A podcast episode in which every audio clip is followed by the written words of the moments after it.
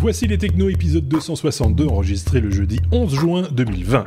Comme toujours, il s'agit d'une revue de presse technologique, résultat de la veille hebdomadaire de nos chroniqueurs. Ainsi, cette semaine, il sera question de streaming illégal, de biométrie, de nanotechnologie, mais aussi d'Apple et des rumeurs insistantes de changement de fournisseur de processeurs, de la presque fin, des disques durs au profit des SSD ou encore d'un anniversaire, celui du PHP.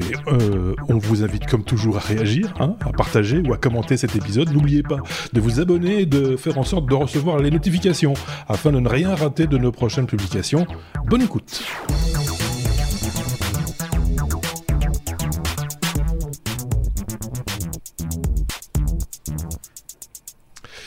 Nos chroniqueurs cette semaine, sans plus attendre, sont ceux-ci. Voici deux Sébastien. Ça m'arrange. Parce que ce que j'adore, c'est que dans la conduite, j'ai du Sébastien S et du Sébastien B, mais de toute façon Sébastien pour vous. Donc les lancements vont être simplifiés. On remercie nos gentils contributeurs. Ils n'ont pas été très nombreux cette semaine à commenter. C'est que ça n'appelait peut-être pas de commentaires, l'épisode précédent. C'est possible également. JVG, en tout cas, nous a gratifié de ses opinions, de son avis. Sombre Papa également. Fred Dijoux ainsi que Wofogug et bien entendu toutes celles et ceux, c'est un peu compliqué, c'est W-O-F-O-G-G, mais G majuscule, G minuscule, peut-être qu'il y a une nuance à respecter. Et bien sûr tous ceux qui ont répondu à notre sondage qui est maintenant clôturé. Je vais un petit peu analyser tout ça, on va en reparler, et on verra ce que ça va donner comme résultat en bout de course, si ça va modifier peut-être certaines de nos habitudes. Merci en tout cas à tous ceux qui ont participé à ce sondage et qui ont contribuer à faire avancer ce podcast qui est aussi une chaîne YouTube, ça vous êtes sans doute rendu compte également. La semaine dernière, Sébastien en était témoin. Thierry avait lancé, notre ami suisse nous avait lancé une citation issue d'un film, tu vas d'abord me soigner cette vilaine peau, et on a posé la question bêtement de savoir de quel film culte était issue cette réplique. Bravo à Renaud Android, on va partir du principe que c'est son vrai nom de famille, ainsi qu'à Mario Ramalho qui a répondu, mais avec un petit peu de retard. La bonne réponse, c'est arrivé près de chez vous, film belge avec Benoît Poelvoorde. Certains s'en souviennent peut-être, sûrement même. Donc voilà, à un moment donné, il fait la remarque à un serveur, tu vas d'abord me soigner cette vilaine peau, un serveur qui est aussi un sommelier, si je ne dis pas de bêtises. Voilà pour remettre les choses dans leur contexte. Alors on s'est dit, tiens, c'est vrai, finalement, cette petite routine. Sébastien, le regard perdu dans le vague. Cette petite routine semble bien vous plaire et voilà, plutôt que poser la question en toute fin d'épisode, on s'est dit on va peut-être la poser au début de l'épisode et se baser une fois de plus, ça c'est l'habitude de Sébastien, sur le numéro de cet épisode, le 262e épisode. 262, c'est un chiffre qui t'évoque quoi, Sébastien? Et qui devrait évoquer quoi à nos auditeurs? Alors évidemment, ça devrait évoquer à tout le monde un nombre méandrique, parce que 262, c'est le 5e nombre méandrique. Alors, c'est quoi un nombre méandrique? Eh bien, c'est ce qu'on vous pose comme question. Répondez, mais alors, pas Wikipédia, pas machin, n'allez pas. Vous devez savoir ce que c'est un nombre méandrique. Oui, c'est ça. Le premier qui connaît, bravo. Alors, on va vous faire confiance, comme on le fait d'habitude. N'allez pas sur Wikipédia, bien sûr. On va dire ça. Mais si vous avez la réponse, soyez honnête. Dites-nous que vous l'avez. Oui, j'ai la réponse. J'attends ça. Super. Donc, voilà, la petite explication, etc. Et comme ça, tout le monde aura appris quelque chose. C'est aussi un moyen malin d'apprendre des mots nouveaux. C'est un petit peu la personne. Elle est belle, celle-là. C'est là, il paraît lombrique, donc. Mais lombrique. Méandrique. Donc 262 est donc un nombre méandrique. Pourquoi? Voilà, ça c'est la vraie question. Pourquoi 262 est-il un nombre méandrique? C'est la question du jour. Je pense que sur ce coup-là, on peut entamer tout de suite notre abécédaire, sauf si vous avez tous deux un truc à rajouter. Non, rien de spécial. On y va. La lettre A, qui pourrait être A comme Apple, mais aussi A pour ARM, ou ARM si vous préférez. Quand Apple change de processeur, c'est un peu le serpent de mer, ça. C'est la rumeur qui revient épisodiquement, mais qui se renforce à chaque fois qu'elle revient, Sébastien. Qu'en est-il à l'aube? C'est bientôt le WWDC, je pense. Et donc, il en sera probablement question à cette occasion-là. Donc, qu'en est-il de cette rumeur, justement ?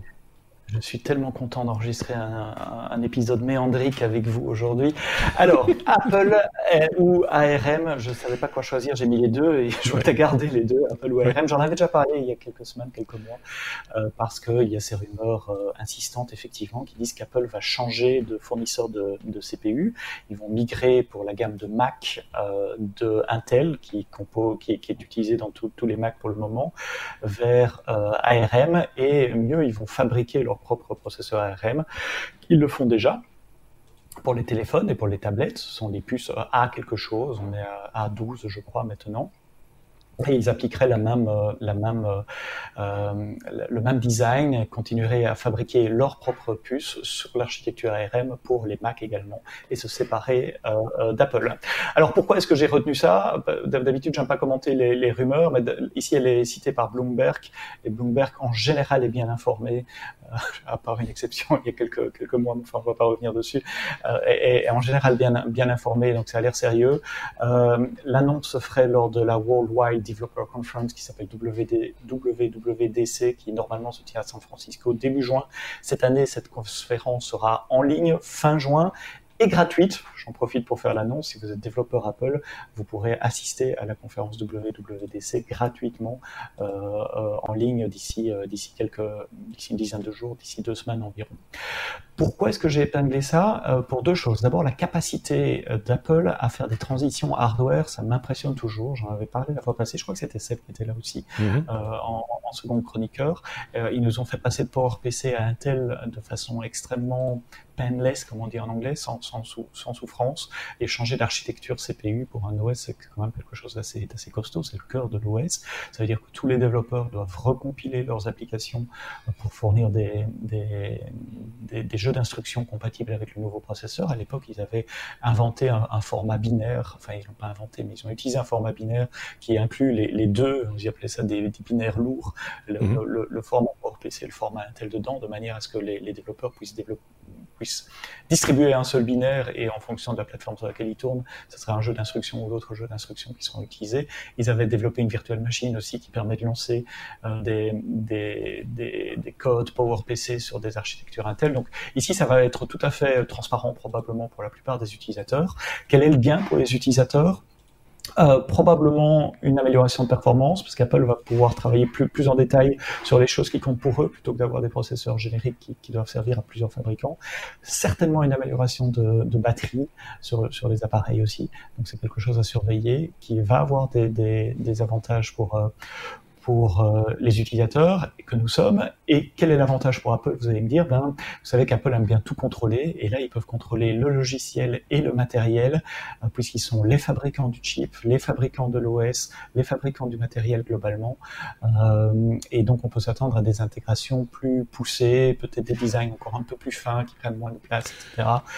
Garder le contrôle, probablement gérer les coûts également, c'est un gros sous-traitant, auquel il ne faut plus négocier. Ils sont maîtres de leur destin, de leur roadmap, de leur coût de fabrication. Donc évidemment, il y a beaucoup d'avantages pour Apple. Est-ce qu'on peut s'attendre également, du coup, au portage de certaines applications présentes sur l'iPad Pro, par exemple, vers du MacBook ou inversement ? Non, ça ne change pas grand-chose pour les développeurs, parce que c'est déjà le même langage de programmation, Objective-C ou Swift, c'est déjà les mêmes frameworks de présentation d'éléments graphiques, et donc que le développeur programme pour iPad ou programme pour Mac, la grande différence vient de l'interface graphique. On ne gère pas une interface graphique sur tablette, à cause de la taille de l'écran, à cause du touch notamment, comme on le gère sur un Mac. Donc, dans les news que j'ai lues, ils n'ont pas l'air de dire qu'on parle de convergence de macOS et d'iOS. C'est vraiment pas ça l'objectif. C'est juste optimiser leur chaîne de production, optimiser leur contrôle, leur destinée, probablement rogner sur les coûts, avec quelques avantages pour les utilisateurs que nous sommes aussi, notamment les batteries et probablement la performance. Maintenant, je voulais rebondir sur cette news-là aussi, parce que chez moi, elle fait écho à un autre domaine, qui est le domaine du cloud, où je travaille, donc je suis ça de très près, où un fournisseur cloud, Amazon Web Services pour pas le nommer, a annoncé il y a quelques semaines aussi qu'ils allaient faire des serveurs, c'est pas qu'ils allaient faire, qu'ils mettent à disposition déjà aujourd'hui des serveurs basés sur ARM. Et si on regarde, il y a vraiment un parallèle entre Apple et Amazon pour ça, parce qu'Amazon est dans le même cas d'Apple, sauf qu'ils sont côté serveur plutôt client. Ils ont d'abord un volume suffisamment grand qui leur permet de concevoir leur propre processeur et de se séparer d'Intel ou d'AMD.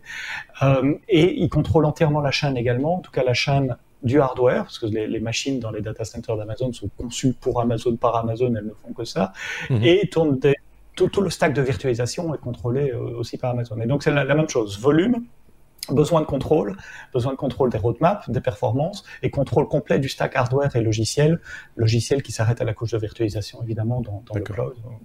Pas l'OS. Et donc on voit le même genre de mouvement, drivé par les mêmes mouvements, avec les mêmes effets, réduction des coûts, augmentation des performances, autour de ces architectures ARM. Et je terminerai en rappelant que ARM, c'est pas un fabricant, c'est pas une marque, c'est une architecture qui appartient à une boîte japonaise, je crois, et donc qui prend des dividendes.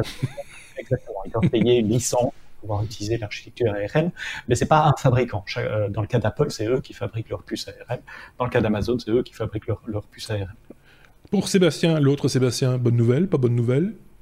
Globalement, bonne nouvelle. Enfin, pour Apple, tant mieux, certainement. Ils font ce qu'ils veulent. Hein. C'est leur marque, c'est leur matériel. Pour ARM, dans l'ensemble, bonne nouvelle. Il y avait une boîte qui avait essayé il y a quelques années déjà de se lancer dans les serveurs ARM et qui avait abandonné parce que le marché n'était pas là. Ils étaient trop tôt, probablement. Ici, il y a quelques serveurs qui...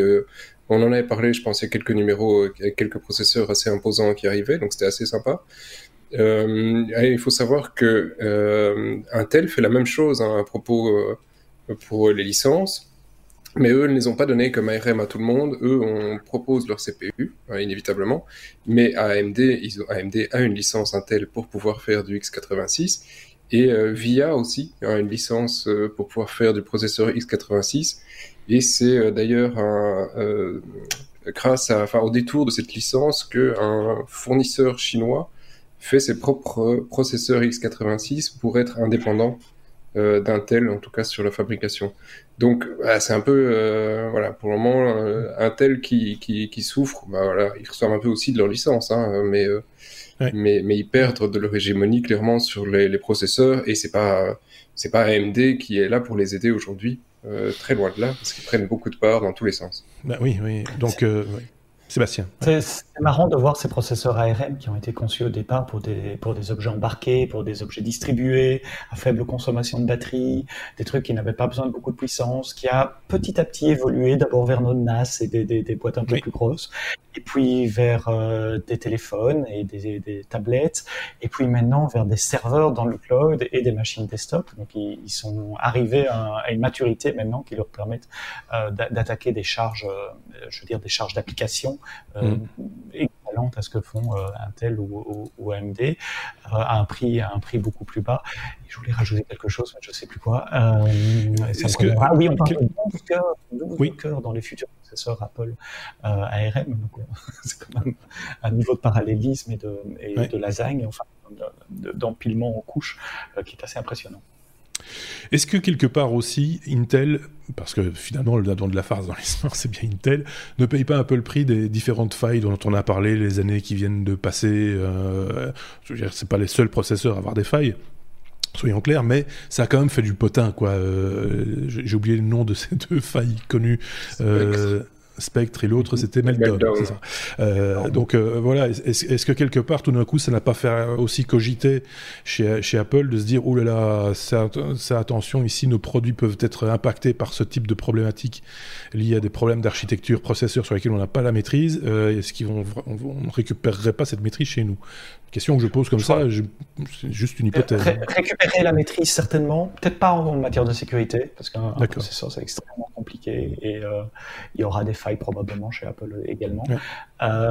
Mais récupérer la maîtrise en matière de roadmap, donc disponibilité de nouveaux modèles, de recherche et développement, à leur rythme à eux, et pas au rythme imposé par Intel, et de contrôle des coûts de fabrication, certainement. Ok, bon, je pense qu'on a bien fait le tour de cette question-là une fois de plus, sauf que Sébastien, quand il met son doigt dans la narine gauche, en général, ça veut dire qu'il a un truc à rajouter. Oui, pour info, vous aurez la source sur notre site, sur le site Les Technos, parce que vous l'avez toujours. Oui. Toutes les sources utilisées sur le site, que effectivement, ARM, lui aussi, a des failles, hein, justement. On en a une qui a été annoncée aujourd'hui, 11 juin, dans les ARM V8, il y en a, c'est pas la première, c'est certainement pas la dernière, et en plus, on a même droit à une pub pour une jolie madame. Donc, tu vois, rien n'est perdu. Pour ceux qui n'ont pas l'image, c'est la pub sur le site. C'est très sympa. Cette pub, je me la traîne. Je ne sais pas pourquoi, mais c'est parce que je me la traîne sur YouTube. Je me la traîne maintenant sur ce site. Il faut que t'achètes et ils savent que tu vois, ça t'intéresse. Bah oui, mais c'est la robe qui est à vendre. C'est pas la madame. Ah, merde. Voilà, c'est comme ça que voulez-vous. Ceci étant dit, oui, comme tu le disais très justement, Sébastien, nous mettons toutes les références des sites qui nous documentent, qui sont à l'origine de la veille de nos petits camarades, et si c'est possible de croiser avec d'autres informations, on met également ces liens à disposition, et on ne se gêne pas pour monter les pages, en l'occurrence dans l'image si vous nous regardez, avec la pub de ces sites, voilà, et c'est un petit peu, voilà, c'est comme ça que ça se passe aussi de ce côté-là. Tout le monde doit vivre, j'ai envie de dire, c'est un petit peu ça qui paye aussi l'information. Ouais, mais ils vont pas vivre en vendant ça, hein. Pas toi. Pas à moi en tout cas, c'est un fait évident. Bon, on peut passer à la suite si vous voulez bien, hein, on fait ça. Oui. Je me suis permis de retitrer ce sujet en B comme biométrie parce que le reconnaissance faciale était un peu long. Donc voilà, B comme biométrie, Sébastien. On va parler de ces sociétés tech qui militent maintenant pour l'usage qui limitent l'usage de leur technologie de reconnaissance faciale. C'est entre autres une annonce d'IBM, si je dis pas de bêtises, cette semaine. Hein. Alors c'est toi qui l'as épinglé dans la presse cette semaine, l'annonce d'IBM, et de nouveau, je comptais même pas nécessairement la reprendre, et puis j'en ai vu une autre qui venait d'Amazon aussi, et donc je me dis, tiens, deux grands en même temps, la même semaine qui annoncent la même chose, ça nécessite peut-être de creuser un tout petit peu plus. Donc de quoi il s'agit ? IBM et Amazon annoncent tous les deux l'arrêt de l'utilisation, en tout cas de la fourniture de technologies de reconnaissance faciale aux forces de l'ordre. IBM le fait de façon un peu plus large en disant, on arrête de développer des technologies de reconnaissance faciale general purpose, grand public. Alors, je me demande ce que ça veut dire, ce petit mot-là. Est-ce qu'il faut encore du reconnaissance faciale pour certains cas spécifiques ou privés, probablement. Donc, IBM, ils arrêtent globalement. Amazon, ils annoncent juste qu'ils arrêtent de fournir aux forces de l'ordre. Alors, remettons tout ça dans le contexte. On parle de quoi ? On parle de reconnaissance faciale, donc la possibilité qu'une machine a, à partir d'une image de vous, une vidéo de vous, de reconnaître au minimum que c'est une personne qui sourit, qui a des lunettes, qui a tel âge, etc. Au mieux, de reconnaître que c'est vous. Moi, spécifiquement, Sébastien, et personne d'autre. Cette technologie, ça fonctionne comme la plupart des algorithmes d'apprentissage machine. Je l'ai déjà expliqué ici, mais je vais le répéter encore une fois parce que j'aime bien parler de chats. Si on veut apprendre à un ordinateur à reconnaître des chats, vous lui donnez des 1000 photos de chats, des photos annotées. Donc il faut des humains dans la boucle qui disent voilà, ça c'est un chat, ça c'est un chat, ça c'est un chat. Et après un certain temps, vous montrez une photo. Chat. Exactement. Ça marche. Et puis après un certain temps, vous montrez une photo au système, une photo qu'il n'a jamais vue, un mug, un micro, un pangolin. Et ça, c'est quoi ? Et le système va vous dire, je suis à peu près sûr, à autant de pourcents, que c'est un homme, une femme, etc. Donc ça, c'est comme ça que ça marche. Et il se fait que des universitaires ont fait beaucoup d'études sur 20-30 fournisseurs de reconnaissance faciale au travers des derniers mois. Et ces études ont toutes montré que les systèmes commerciaux qui sont disponibles, donc on parle de plus de 40 sociétés aux US qui fournissent des technologies comme ça, 20 ou 30 qui ont été dans ces études-là, sont biaisées dans le sens qu'elles reconnaissent mieux les personnes blanches, les hommes blancs, même pas les personnes blanches, les hommes blancs que le reste. Et au plus la couleur de peau est foncée, au plus, il y a des cas de faux positifs où on pense reconnaître quelqu'un, mais c'est pas ce quelqu'un-là. Alors, si c'est pour un jeu vidéo, si c'est pour jouer avec une application iPhone dans la famille, etc., qui est un biais dans la reconnaissance vers certains type de visage, c'est pas dramatique, mais quand des forces de l'ordre commencent à utiliser ces applications-là, c'est pour automatiquement reconnaître des gens et automatiquement prendre des actions envers certaines personnes parce qu'ils ont été reconnus comme étant par l'algorithme comme étant à 98%, à 98% telle personne ou telle personne. Ça pose un problème, c'est un problème moral qui, pour le moment, depuis 10 jours, l'actualité vous aura pas échappé, fait débat dans la société en général, sur la planète entière, mais très très fort aux États-Unis, beaucoup plus fort que ce qu'on que ce qu'on ressent ici.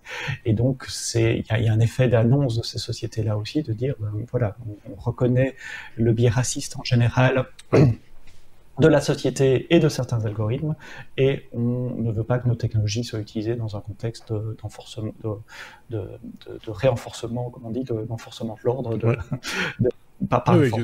Ça nous rajoute encore une couche supplémentaire sur un problème déjà difficile du point de vue humain. Si maintenant machine raciste, ça ne va pas aider non plus, quoi. C'est un peu ça l'idée.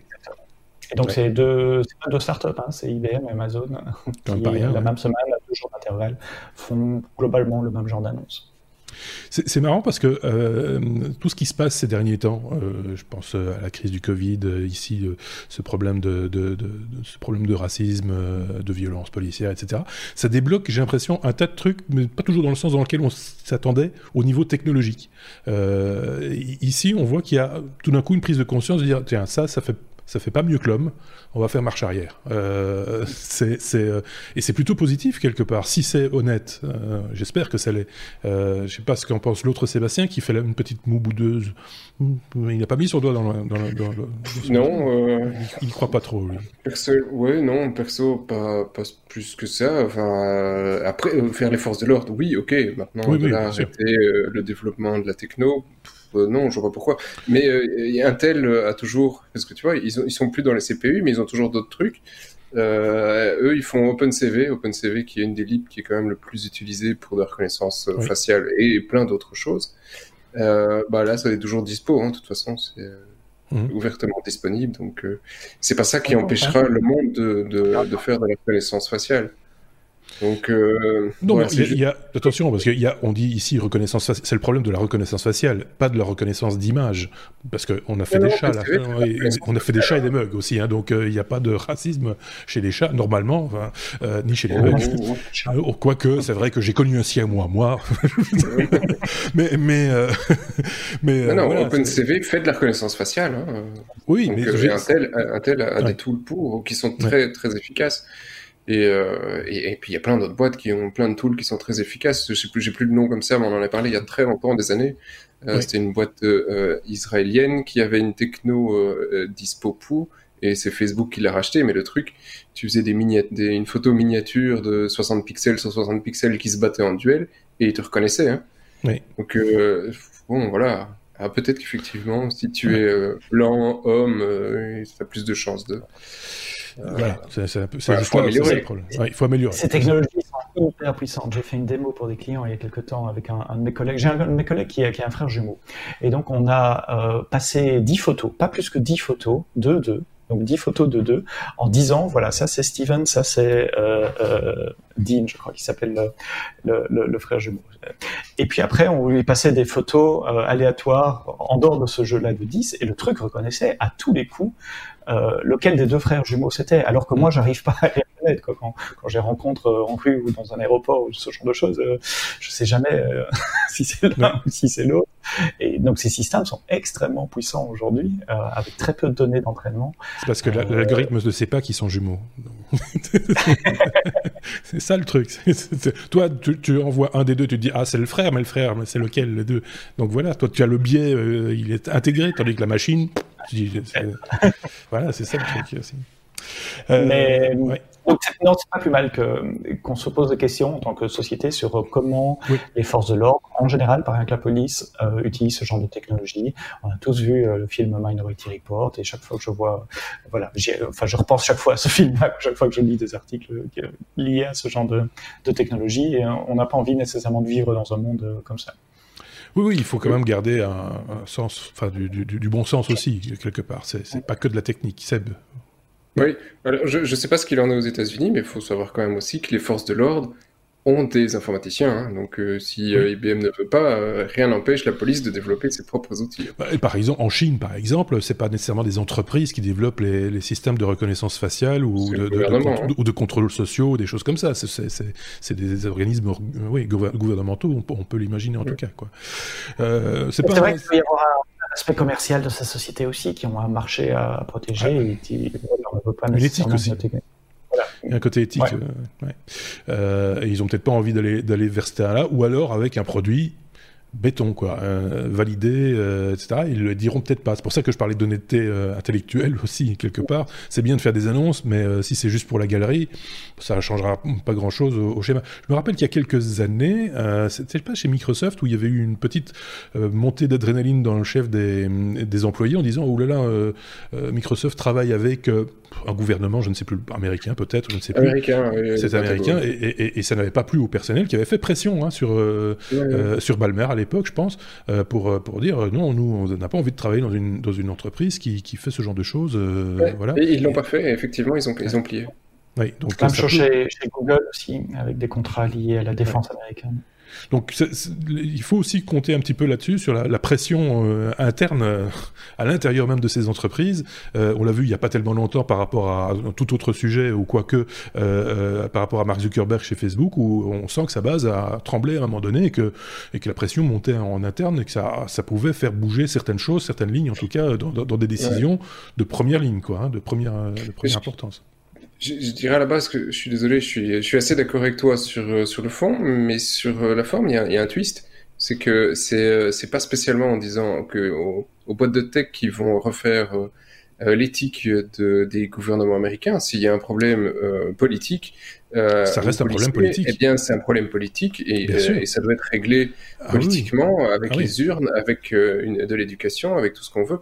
Aujourd'hui, voilà, c'est pas Amazon ou IBM et c'est IBM et Amazon qui vont refaire les États-Unis en disant qu'ils arrêtent un outil. Hein, ça fait plus récupération politique qu'autre chose. Donc c'est ça que je dis. Ouais, ok. Je pense que c'est un comportement propre aussi. Je pense, je dis pas, si je dis pas de bêtises, Sébastien, propre aux États-Unis, à un certain esprit aux États-Unis. Chez nous, ça ferait un scandale politique. Tu vois, c'est d'abord, et après, il y aurait peut-être, on taperait sur les doigts d'une entreprise quelconque, peu importe. Chez eux, c'est les entreprises qui gouvernent quelque part, ou qui sont, qui s'autogèrent et qui disent les choses. Le gouvernement parle très peu finalement aux États-Unis, si je dis pas de bêtises, surtout Trump qui parle, et donc du coup, il y a moins de ce genre d'opposition qui va lancer l'opprobre sur une société particulière qui travaillerait dans tel ou tel contexte. C'est plutôt à l'intérieur même des entreprises que ça bouge. J'ai l'impression, vu de chez nous, j'ai l'impression que c'est un petit peu ça qui se passe, alors que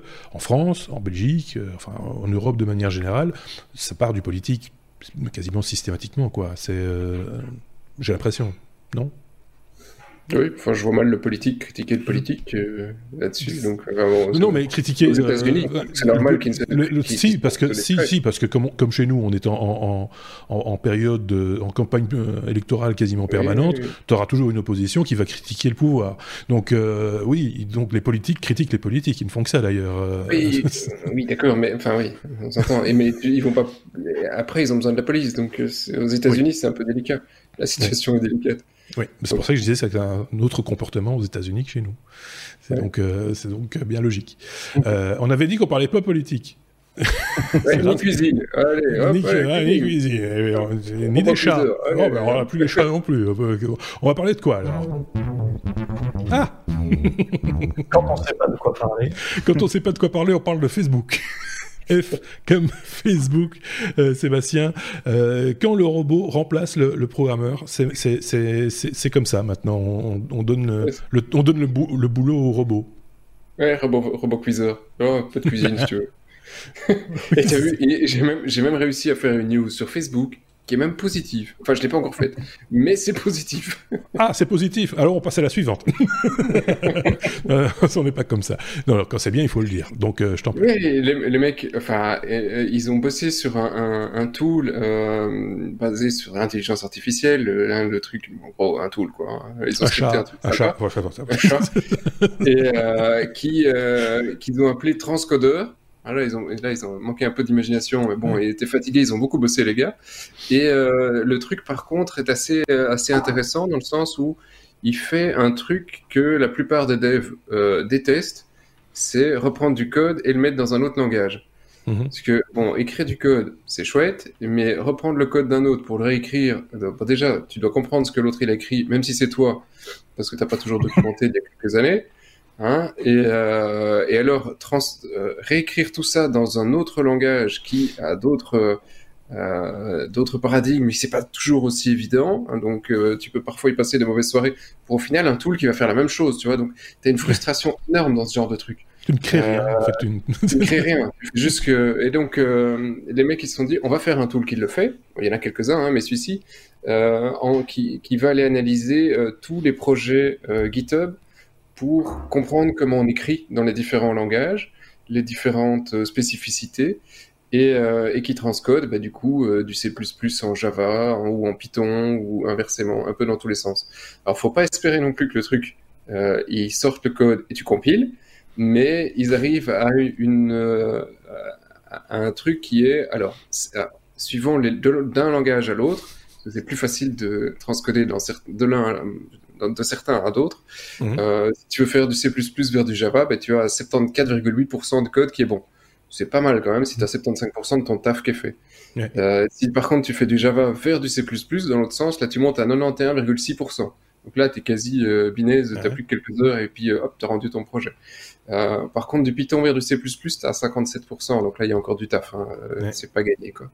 Et donc, voilà, et, ça, c'est assez sympa, et c'est pas un truc qui, bah, personnellement, me botte de passer mes soirées à art, donc je trouve ça assez bien si on peut commencer à utiliser ce genre d'outils, mais j'espère qu'il y aura plus de langages, parce qu'il y a plein de librairies parfois que tu ne sais pas utiliser dans un autre langage parce qu'ils n'ont pas prévu les bindings et ça t'emmerde et tu voudrais pouvoir le transcoder. Donc sur le fond, il y a des besoins dans certains langages qui sont un peu moins utilisés. Bah, par contre, c'est plus Java, Python, c'est pas les trucs qui sont les moins utilisés. Donc en général, tu as plus ou moins tout ce que tu veux. Est-ce qu'ils le mettent à disposition, ce tool, à portée de n'importe qui, ou ils le gardent pour eux? Parce que ça, c'est... Alors, Facebook a l'habitude de publier des trucs en libre. Ici, j'ai pas vu le tool dispo, mais je serais pas étonné qu'ils le mettent à disposition. Donc, je ne l'ai pas trouvé, j'ai pas l'info. Ouais. Bon. Je ne l'ai pas comme ça directement, mais je serais pas étonné qu'il soit publié. Ou au moins que tu puisses l'utiliser sans avoir le code source des trucs. C'est les premiers à faire ça ou d'autres s'y sont essayés aussi, peut-être dans des langages plus spécifiques, enfin, très spécifiques à ce moment-là, moins ouverts sur le monde, plus parce que ça se fait de changer, de passer de tel langage à tel autre langage de manière très récurrente et que donc du coup on va se focaliser sur ce voyage-là. Il y a plein de tools qui existent, mais en général ils font de 1 à un langage. Oui. C'est un truc spécifique qui va dire je vais transformer du Pascal en C parce que plus personne veut faire de Pascal, ou inversement du C en Pascal parce que justement t'as besoin de récupérer des bindings. Ce que soit utilisé par une IA qui aille analyser 2,8 millions de GitHub, là par contre pour moi c'est les premiers et du coup ils doivent avoir, on peut espérer une qualité base supérieure que les autres tools. Enfin, donc, c'est une autre approche. Ouais. Seb, tu avais commencé à dire quelque chose. Oui, je me demande à quoi ça sert. Désolé, mais est-ce que tu baserais vraiment un projet professionnel sur une librairie transcodée parce que tu n'as pas de librairie équivalente dans le langage que tu développes? Enfin, est-ce que dans la vraie vie, il y a beaucoup de code transcodé qui finit en production? Je vois l'aspect académique, recherche du truc. Pratique. L'aspect pratique, il y en a souvent, mais tu dois relire le code. Donc, tu dois tout retester de manière unitaire. OK, ça le fait toujours. Mais il y a des cas où, bah ouais, malheureusement, t'as pas le choix que de transcoder d'un langage à l'autre. Il y en a. J'en ai eu pour le passé. Donc, et c'est chiantissime. En tout cas, si Facebook s'est penché sur la question, c'est pas juste pour l'effet de style ou autre, c'est qu'ils en avaient un usage, manifestement. Bah, alors, c'est pas écrit sur l'usage, mais historiquement, ils ont bossé beaucoup sur PHP. Parce qu'ils utilisaient énormément de PHP, et puis un jour, ils se sont dit « Ouais, mais enfin, le PHP, c'est gentil, mais c'est pas compilé. » Et donc, à chaque fois, on réinterprète. Là, je triche un peu, on réinterprète pas toujours à chaque fois, mais dans le principe... c'est comme ça que fonctionne PHP. Ils disent donc on perd beaucoup de puissance CPU ils l'ont optimisé et ils avaient grâce à ça diminué de 5, facteur 5, c'est pas mal quand même, hein, le nombre de serveurs dont ils avaient besoin, mais ils utilisent toujours du PHP, il y a toujours moyen d'aller plus loin. Alors, si un jour tu m'annonces que Facebook est tout réécrit en C++, je ne serais pas spécialement étonné. D'accord. Et ils ont quand même beaucoup de code. Donc, oui. Donc, et ils font aussi une économie d'échelle au niveau du personnel, on imagine, puisque c'est du temps en moins de cerveau utilisé, quoi. C'est un peu ça l'idée. Bon, après, que l'image s'affiche un peu moins bien, c'est pas aussi dramatique que dans un milieu médical, tu vois, c'est Facebook. Donc, oui, c'est ça, ça plante. C'est vrai que... dit que j'étais gentil. Oui, c'est ça. Dans la nature, c'est pas catastrophique non plus. Oui, mais on est d'accord que c'est peut-être pas chez SpaceX qu'ils vont s'en servir le plus quand il s'agira d'envoyer des mecs dans l'espace, par exemple. C'est pas les mêmes conditions de travail. Bon, ben voilà, t'as dit du bien pour une fois, t'as dit du bien, saluant cet effort. IPTV, c'est un sujet qu'on avait déjà abordé dans un hors-série il y a pas mal de temps de cela, une vidéo qui a eu pas mal de succès, il est vrai, il faut remettre les choses dans leur contexte, et c'est l'occasion ici une fois de plus avec cette news, l'IPTV, en tout cas les services d'IPTV qu'on vous propose la majeure partie du temps sont des offres illégales, et donc de temps en temps, quelqu'un se fait taper sur les doigts, et bien souvent ce sont des entreprises maintenant, ou en tout cas des organisations qui ont quand même des tailles assez... conséquentes et qui prennent des dimensions conséquentes. C'est le cas ici avec un énorme groupe qui a été démantelé tout à fait dernièrement. Oui, c'est ça. Et donc c'est un groupe européen qui était basé en Espagne et qui avait une 50aine de serveurs dans 9 pays différents. Peut-être des serveurs Amazon, on ne sait jamais. Voilà, donc... Tout est possible. Tout est possible, le mec, il faut l'héberger. Donc ils vont tirer surtout beaucoup de bandes passantes, donc en général, c'est plutôt des machines qui brûlent assez vite parce qu'ils se font choper tellement ça a bouffé de bande passante, mais ça c'est une petite discrétion. Et donc les mecs, ils avaient quand même, les chiffres sont assez amusants, 2 millions de clients, 40 000 chaînes, films et séries, 15 millions d'euros de chiffre d'affaires, et alors les mecs, ils étaient tellement bien organisés qu'ils avaient un service desk. Donc, t'imagines, t'as un problème, et c'est pas de souci, tu peux appeler un numéro qui est une hotline pour avoir t'aider pour utiliser ton IPTV. Donc les mecs, c'était une petite industrie, 15 millions d'euros, c'est pas mal comme chiffre d'affaires. Donc, voilà, on n'a pas le nom derrière, mais maintenant... Non, parce qu'en plus, c'est tentaculaire, ces serveurs. Peut-être que si vous avez un jour payé une offre de piratage IPTV telle que celle-là, vous êtes peut-être passé de temps en temps par leur serveur, vous n'en savez peut-être rien. Enfin, voilà, c'est tellement tentaculaire et tellement... Oui, que plus personne ne sait par où ça passe. C'est la deuxième grosse prise du même acabit. Il y en avait déjà eu une il y a 6 mois. Il y en a eu une en France, justement en France. Et en Italie aussi. Enfin, il y avait des points avec l'Italie. Ouais. Mais la France, c'était 5 personnes. Ils ont pris 230 000 euros. Donc, c'était pas la même taille de réseau. Non. Ici, les mecs, ils font 15 millions d'euros. C'est pas mal, c'est surtout que c'est les services où en général on te demande 50 ou 100 balles par an maximum, mais ça tourne souvent dans les 50 balles par an, 15 millions d'euros, ça fait quand même un paquet de gars qui stream. Sébastien, attends, pas les deux masters. C'est Sébastien.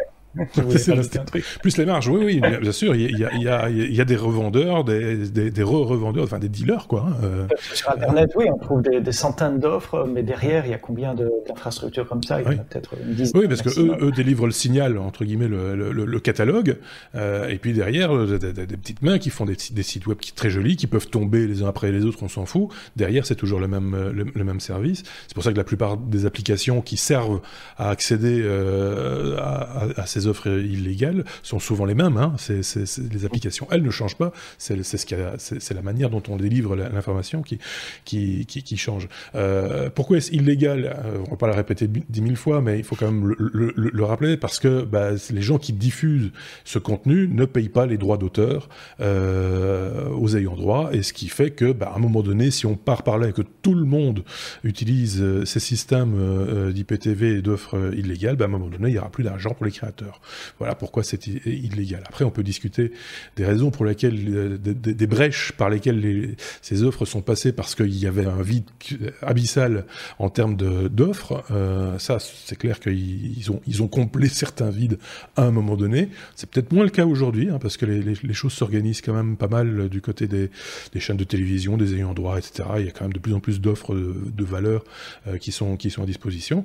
Évidemment, eux peuvent se permettre de faire des tarifs planchers, on va dire, puisqu'ils n'ont rien à payer à personne. Donc ça, c'est un petit peu... C'est d'ailleurs des offres qui seraient totalement dans la vie réelle de gens qui font les choses dans les règles, totalement impayables pour vous également, pour l'utilisateur. Je veux dire, c'est juste complètement impossible à payer si vous payez les droits normaux, on va dire, enfin régulièrement. Sébastien, le sud de ma gauche. C'est moi alors. C'est peut-être parce que les offres légales sont pas au prix que les consommateurs sont prêts à payer aussi, mais enfin je veux pas rentrer dans ce débat-là. Lors de la précédente prise, j'avais regardé un peu la liste du matos qui avait été saisi. C'est impressionnant, hein. C'est pas 2-3 petits serveurs. C'est des centaines de serveurs, de lecteurs de cartes. Ils doivent avoir des abonnements pour tous les bouquets, avec chaque fois des lecteurs de cartes correspondants et des cartes correspondantes. Souvent une carte par chaîne, parce que avec une carte on peut pas décoder plusieurs chaînes du même bouquet en même temps. Donc, je prends Canal Plus par exemple ici. J'aurais besoin d'une carte pour décoder. C'est pour ça qu'il a fut d'un temps. Moi, j'ai observé un peu ce phénomène à un moment donné où Sébastien, je pense que tu avais repéré ça aussi, où de temps en temps tu te dis tiens, je vais une fois aller regarder du côté des chaînes un petit peu olé entre guillemets, et qu'on se retrouve devant un écran noir avec devant Enter your pin code. Parce qu'ils sont en train de streamer un décodeur qui n'a pas été réinitialisé à un moment donné. Voilà, tout ça pour dire que c'est fait un petit peu... Enfin, c'est de plus en plus qualitatif, malheureusement, j'ai presque envie de dire.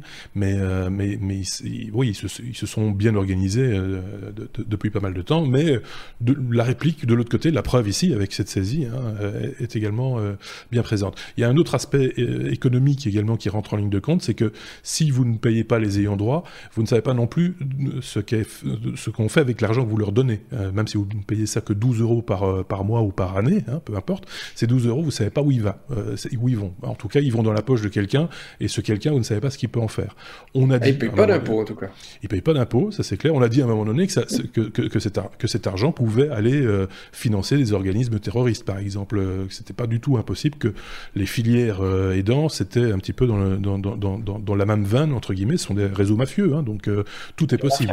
Voilà, tout est possible. Donc vous rendez quelque part aussi responsable, coupable de quelque chose en vous servant de ces services-là. Voilà, je peux la voir à la personne, mais c'est une réalité. Ouais, je ne vais pas faire d'amalgame là-dessus. Moi, ça me rappelle un peu l'histoire, parce qu'on n'est quand même pas tout jeune, de fin des années 90, Napster, le MP3, très difficile d'avoir de la musique, où ça te coûtait un avion de chasse, et que maintenant tu as profusion sans te poser de questions. Donc il y a un petit peu à regarder de chaque côté, et peut-être que effectivement au niveau des offres, aujourd'hui en tant que conso, c'est pas toujours évident. Si tu prends la France, ils ont ce qu'ils veulent. Si tu regardes en Belgique, bah tu veux Disney+, tu dois attendre 1 an par rapport aux autres. Pourquoi ? C'est une décision commerciale, mais c'est chiant. Donc le consommateur lambda, il comprend pas, tu vois. Ah oui, mais non, mais ça c'est clair. J'ai dit que ces gens remplissaient une brèche. On se regardait dans le miroir aussi, tu vois. Mais ces gens prennent une place qui n'est pas la leur. Clairement. Oui, tout à fait. Bah, comme à l'époque, Napster et le MP3. Moi, je voudrais... oui et non, parce que Napster n'avait pas de visée économique, il n'y avait pas de modèle économique derrière Napster. Il n'y a rien d'économique, il n'y a pas de modèle économique qui s'est construit. C'était une manière de révolutionner le monde de la musique, l'industrie musicale. C'est quand même très, très différent. C'est pas les mêmes options, c'est pas les mêmes ambitions. Ici, c'est du vol, tout simplement. Oui, enfin, ça, t'avais Napster qui, effectivement, t'avais pas de modèle économique, mais t'en avais plein derrière avec des sites MP3 où ils en avaient absolument rien à faire des ayants droit. Qui sont venus bien après. Ouais, mais qui sont venus bien après. Napster, on met toujours en avant Napster en disant, regardez ce que Napster a fait. Oui, ils ont ouvert une porte, mais pas pour des raisons commerciales. Tous les autres, et ceux-ci, les IPTV, etc., le font pour des raisons mafieuses. Comme le mec qui deal de la dope à la sortie des écoles. Je veux dire, c'est parce que il n'y a pas de pharmacie à porter et que j'ai besoin de ma cam, du coup on va chez le dealer. C'est le même processus. Mais derrière, après, tu sais pas où va l'argent, tu sais pas ce qu'on en fait. Et toi, quelque part, tu as ta part de responsabilité là-dedans aussi, si tu t'en sers. Voilà. Mais il faut le savoir, quoi. Derrière, il y a des gens qui ont bossé pour créer ce contenu, hein. Ça tombe pas du ciel, quoi. Faut le dire aussi. Voilà. Comme ça, tout le monde sait quoi au niveau de l'IPTV. Voilà. Bonne prise, j'ai envie de dire. Bien fait. Apprends ce mot nouveau. Aujourd'hui, c'est la séance vocabulaire. On est à la lettre M comme Memristor. Voilà.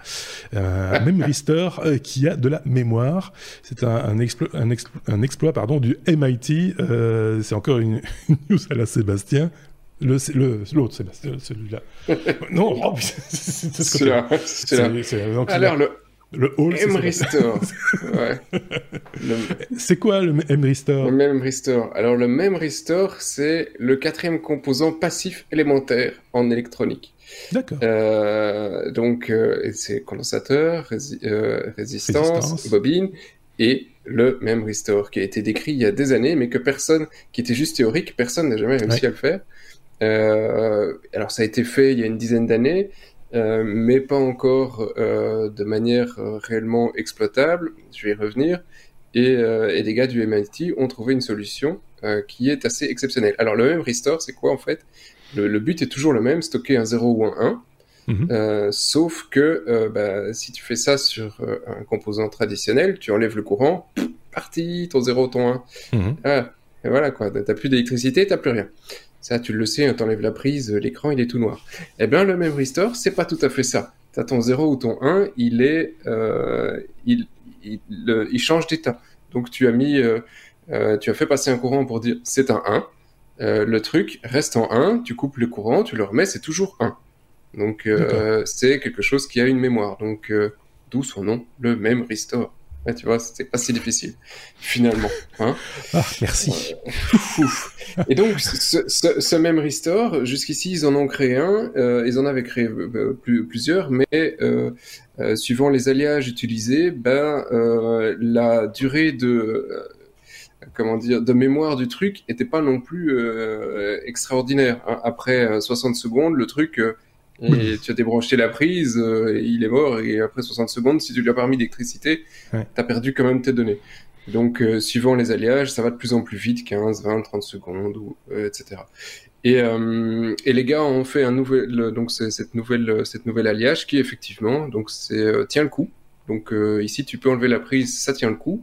Et ils l'ont utilisé pour créer des synapses. Donc, on est dans des trucs assez abstraits. Mais le principe était de créer des synapses humains que on fait aujourd'hui de manière purement logicielle. Eux l'ont fait de manière hardware, avec comme but de reconnaître des images. Hein, on en revient en cycle, hein, sur ce numéro en cycle. Et donc le truc est maintenant capable effectivement d'avoir une certaine vision et de garder cette vision. Pour le moment, on est juste dans la pure recherche, il n'y a rien de commercial. C'est le MIT, l'université américaine, mais ça sortira certainement plus tard au niveau commercial. Je vous engage à aller lire l'article avec un dafalgan, parce que c'est pas une source qu'on a l'habitude de citer, et le truc quand même, c'est pas piqué des verres, mais c'est extrêmement passionnant à plonger dedans, parce que c'est un peu ce qui nous attend dans les prochaines années, c'est probablement une des prochaines révolutions dans les technologies, si on peut avoir ce genre de système embarqué pour de l'intelligence artificielle. Voilà. Tout ça on l'oublie de temps en temps, mais tout ça évolue. L'électronique de base, entre guillemets, reste valable, mais les composants dont on se sert, il y a des évolutions toujours possibles, et donc c'est bien qu'on y travaille. Ça sert à ça aussi, hein, la recherche. Parce qu'on tente c'est pour ça qu'on les paye. C'est pour ça qu'on les paye. Qu'ils fassent quelque chose maintenant. Ah, parce que voilà, on leur paye de grasses études dans le Massachusetts, c'est pour qu'on s'en serve, hein, pas pour juste rigoler. Et puis maintenant qu'ils ne payent plus Richard Stallman, ils ont plein de sous. Hein. C'est vrai qu'ils ne le payent plus. Ça, c'est fini. Il n'est pas revenu. Hein. Il n'est pas revenu. On n'entend plus beaucoup parler de lui. Ouais, ouais. Je sais pas si Sébastien, voilà. Côté cuisine, ça marche. C'est pour moi, c'est côté cuisine, côté couloir. Voilà. Donc, Sébastien, t'avais un truc à rajouter sur ce Memristor. Memristor. Pardon. Attaqué par un gnou, Richard Stallman. Mais... un gnou en pleine figure qu'il a pris. Hein. Non, c'est bien de voir qu'il y a toujours de la recherche fondamentale en informatique. Enfin, ici, c'est plutôt de l'électronique. L'électronique, oui. C'est lié à l'informatique. Dans le passé, c'était beaucoup de grandes sociétés. Je reviens à IBM encore, on tourne en boucle dans cet épisode, qui a inventé l'imprimante laser, le disque dur et d'autres. Maintenant, c'est plutôt côté académique. Et voilà, il y a effectivement toujours du MIT ou de la côte ouest, Stanford. Oui, c'est souvent l'un ou l'autre. Ça, c'est un peu chiant, par contre. Hein, ils sont très gentils, mais un jour, ce serait sympa de trouver des trucs en Europe. Tu vois, on en parle très peu de l'Europe. Donc, ça, on aura peut-être l'occasion d'en reparler. Enfin, il y a quelque chose, tu vois. Oui, à mon avis, il doit y avoir des trucs à faire. Je veux dire, c'est de l'espace, on n'en manque pas. Non. Non, il y a moyen. Sébastien... Et des cerveaux, on en a, hein. Sébastien, côté couloir, se tasse. Je tiens à signaler un message personnel. Et voilà, oui. Quand je dis ça, ça veut dire que je le vois baisser sur sa chaise de plus en plus, jusqu'au moment où on ne le verra plus qu'à partir du nez, ce qui serait quand même assez dommage. M comme mot de passe. On avance de notre abécédaire. Quand Apple se soucie de la qualité de nos mots de passe, j'ai l'impression d'avoir déjà eu ce genre de news, mais c'était... je pense à propos de Google ou à propos de Microsoft ou ici c'est Apple. Sébastien. Non, je crois que c'est très différent des autres news et en fait si je me suis permis de la reprendre celle-là, c'est pour parler des password managers en général, c'est pas pour parler trop d'Apple et de ce projet open source parce que je suis un big fan de password manager. Password manager, gestionnaire de mots de passe en français, ce sont des applications que vous installez sur vos téléphones portables, tablettes et vos ordinateurs qui vous aident à gérer les mots de passe. Pourquoi ? Parce que par défaut, sans ça, on a tendance à toujours utiliser le même mot de passe de site web en site web et donc il suffit de s'en faire hacker par un email de phishing qui réussit ou quelque chose comme ça. Et puis, comme vous utilisez toujours le même, à partir de là, celui qui a votre mot de passe peut essayer Gmail, peut essayer Hotmail, peut essayer Outlook.com et il a votre adresse email. Et à partir du moment où il a votre adresse email, on peut faire des resets de mots de passe de tous les autres sites web. Et donc, voilà. N'utilisez jamais des mots de passe. Un mot de passe, c'est comme une brosse à dents, ça se change souvent et ça ne se prête pas. Comme les caleçons. L'analogie que vous prenez. On ne les range pas au même endroit. C'est ça non plus. Je parle des brosses à dents et des caleçons. Et idéalement, un mot de passe unique, compliqué, différent, basé sur aucun mot du dictionnaire, parce qu'il y a des attaques par dictionnaire également. Et donc, comment les retenir ? Moi, ce que je fais, je génère des mots de passe extrêmement longs, 16 ou 20 caractères, aléatoires. Donc, c'est A, B, C, F... 53, machin, impossible à retenir, j'essaye même pas, et ils sont stockés par un password manager, qui sont bien installés dans un browser web d'ailleurs. À chaque fois que j'ai un site sur un site web, je clique sur la petite extension de mon password manager, et ça me remplit mon username, mon mot de passe que je dois pas essayer de retenir, et voilà, je n'ai plus qu'un seul password à retenir, c'est celui de mon password manager. Et celui-là est en 128 caractères. Non, celui-là, combinaison majuscule, minuscule, chiffre, mais celui-là, on peut le changer, parce que si on n'en a qu'un à retenir, on peut se permettre de le changer. Oui. On ne doit pas les écrire, notamment. Problème pour les gens qui développent des password managers, c'est qu'ils doivent garder une liste de sites web pour se souvenir des règles spécifiques de chaque site web, de complexité, de mot de passe et autres. Ils doivent connaître les URL des sites web pour changer le mot de passe, pour pouvoir rediriger ses utilisateurs vers le changement de mot de passe. Certains password managers font le changement de mot de passe automatiquement, font la rotation des mots de passe. Donc, ils doivent savoir où aller changer le mot de passe. Etc. Et donc maintenir ces listes pour chaque éditeur logiciel, ça prend du temps et des ressources, etc. Et l'idée d'Apple, c'est de créer une ressource open source, donc ils ont créé un repo sur GitHub, un projet open source, essentiellement basé sur du texte, il n'y a pas de code là-dedans, pour collectionner les règles, les liens URL, etc. de tous les sites web de la planète, un espèce de site de partage communautaire à destination des gens qui font des password managers. Ils espèrent qu'en partageant ainsi les ressources, ça permettra à tous les password managers, à tous ces logiciels d'améliorer leur qualité et l'expérience utilisateur. Ça permettra aussi de mettre en dans la lumière certains mauvais sites web, ceux qui respectent pas les meilleures pratiques en matière de gestion de mots de passe. C'est jamais bien d'être sur une liste, dire ah, vous êtes sur la liste des mauvais sites web. J'ai vu un site web l'autre jour où le mot de passe devait faire 8 caractères. 8, pas 7, pas 9, pas 8. Oui. Je comprends toujours pas pourquoi. Qu'est-ce qui est passé dans la tête du développeur? Peut-être qu'il a une très vieille base de données avec une colonne taille fixe qui ne peut pas changer. Enfin, je comprends pas. Je m'égare.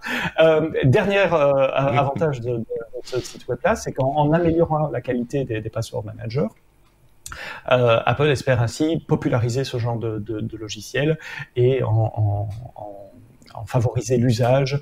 Je pense que tout le monde devrait utiliser un gestionnaire de mots de passe à l'heure actuelle. Voilà pourquoi je voulais parler de ce repo GitHub, Password Manager Resource.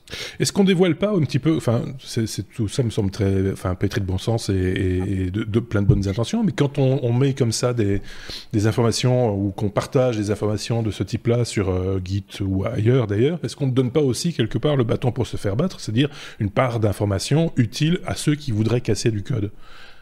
Ou non? Je pense pas. Pour deux raisons. La première, c'est ils donnent jamais que les URL de changement de mot de passe et les règles dire voilà, ce site web-là, il a besoin d'un password de 10 caractères minimum, maximum. Oui, je suis appuyé sur un bouton, sinon il y a mon écran qui va s'éteindre. Voilà, excusez-moi. Et dire donner la complexité des mots de passe, genre il faut un chiffre, etc. Donc c'est juste les règles de mots de passe qui sont très volatiles.